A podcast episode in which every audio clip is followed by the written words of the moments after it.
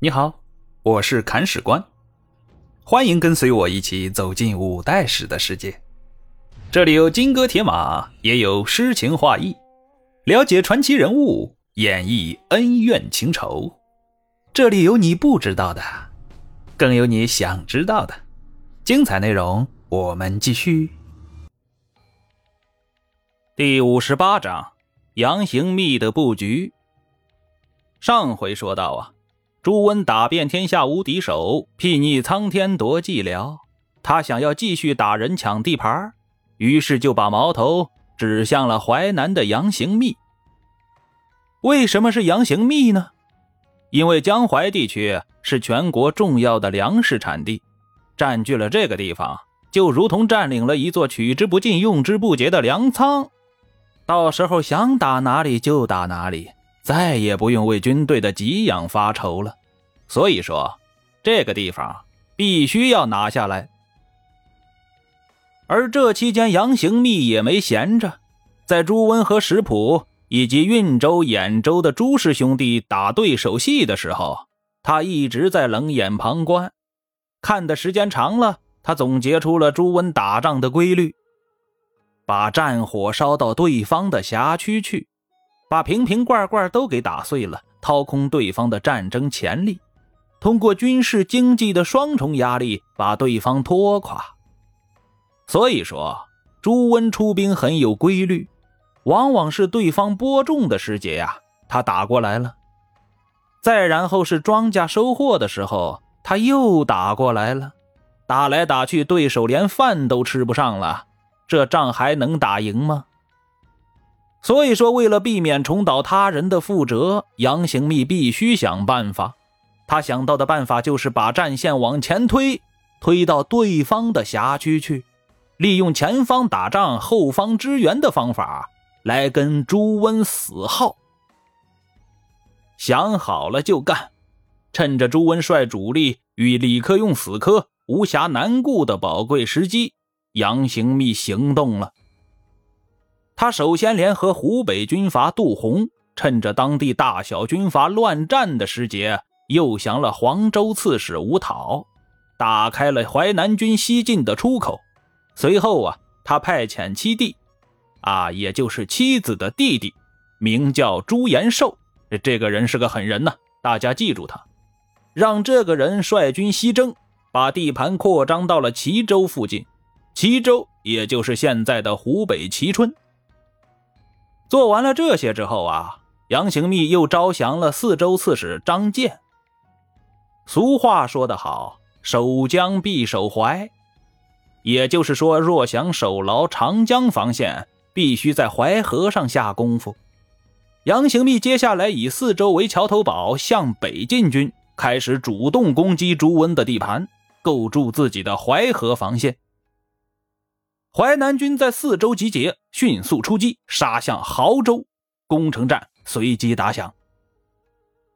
杨行密切断了城内的水道，然后使用车轮战术，将军队分成数个集团军，日夜轮番猛攻。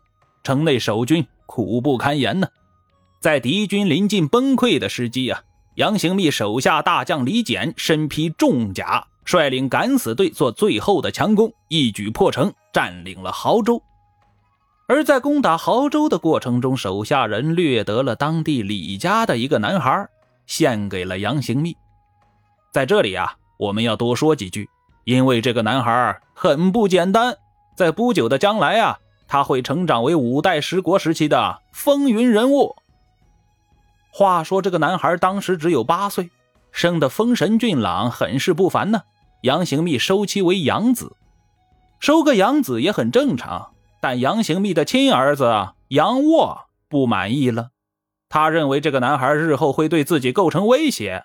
很是憎恶对方，杨行密察觉了之后啊，不动声色，找来了手下大将徐温，对他说道：“这个孩子不同于一般人，吾儿不能容他，恐日后生事。这样吧，我把他赏赐给你，你来做他的义父。老大要送个儿子给自己，徐温没有拒绝的道理呀，当下就把这个男孩带回家了，并给他取名为。”徐之诰，这个徐知诰就是之后南唐的开国君主。徐知诰对徐温很是孝敬，而徐温管教儿子却很严厉。有一次啊，徐知诰犯了错，徐温大怒，把他鞭打了一顿之后啊，就赶走了。而等到徐温回家的时候，徐知诰跪在门口迎接。那徐温就问了：“我不是赶你走了吗？怎么还在这里？”徐知诰的回答很亮眼：“做儿子的离开父母还能去哪里呢？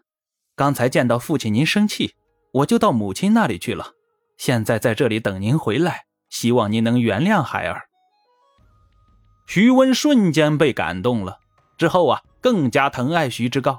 让他掌管家中事务，而徐知诰长大之后啊，读书骑射无一不精，且见识非凡，气度宏伟呀。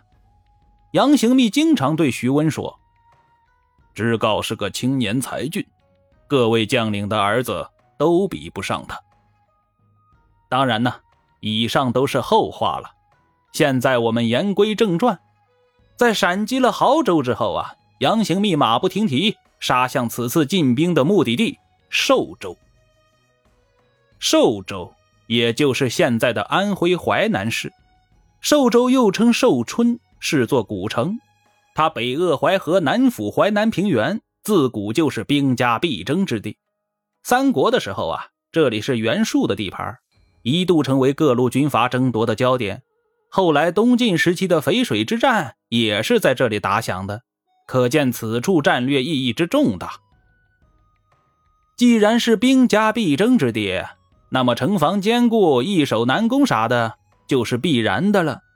杨行密围困寿州很顺利，但是接下来的攻城战却打得很艰难。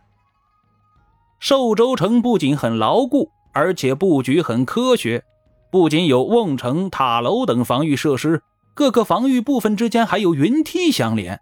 守军调动非常便捷，而寿州的守军也很耐苦战。他们早在杨行密攻打濠州的时候，就已经做好了守城准备，依托坚固的城防进行殊死抵抗，并向朱温告急。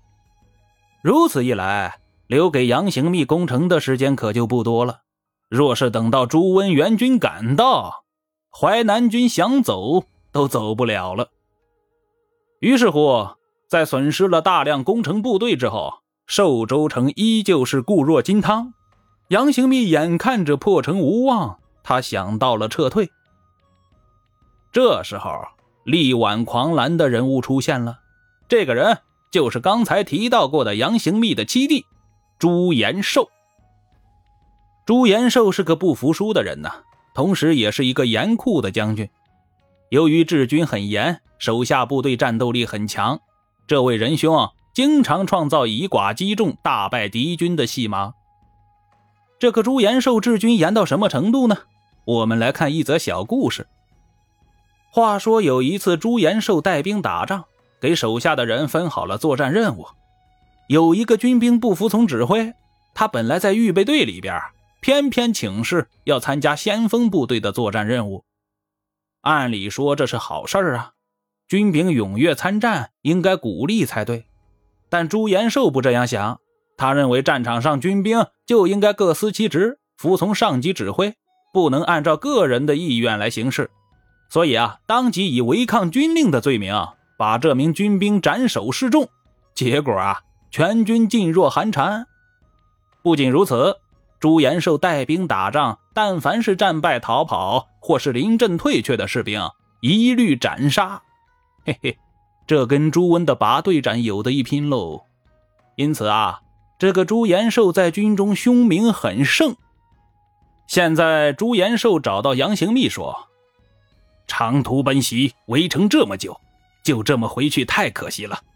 我看城上的守军已经是强弩之末，再给我一次机会，我亲自带兵攻城。如果还是失败了，到时候再走也不迟。”杨行密一听。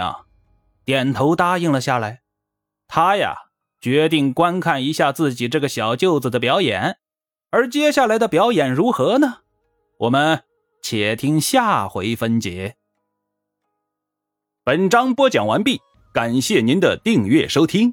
如果您有好的意见和建议，欢迎在评论区留言。如果您感觉这个专辑还不错，欢迎您转发微信、微博、朋友圈。看史官再拜顿首，感激不尽。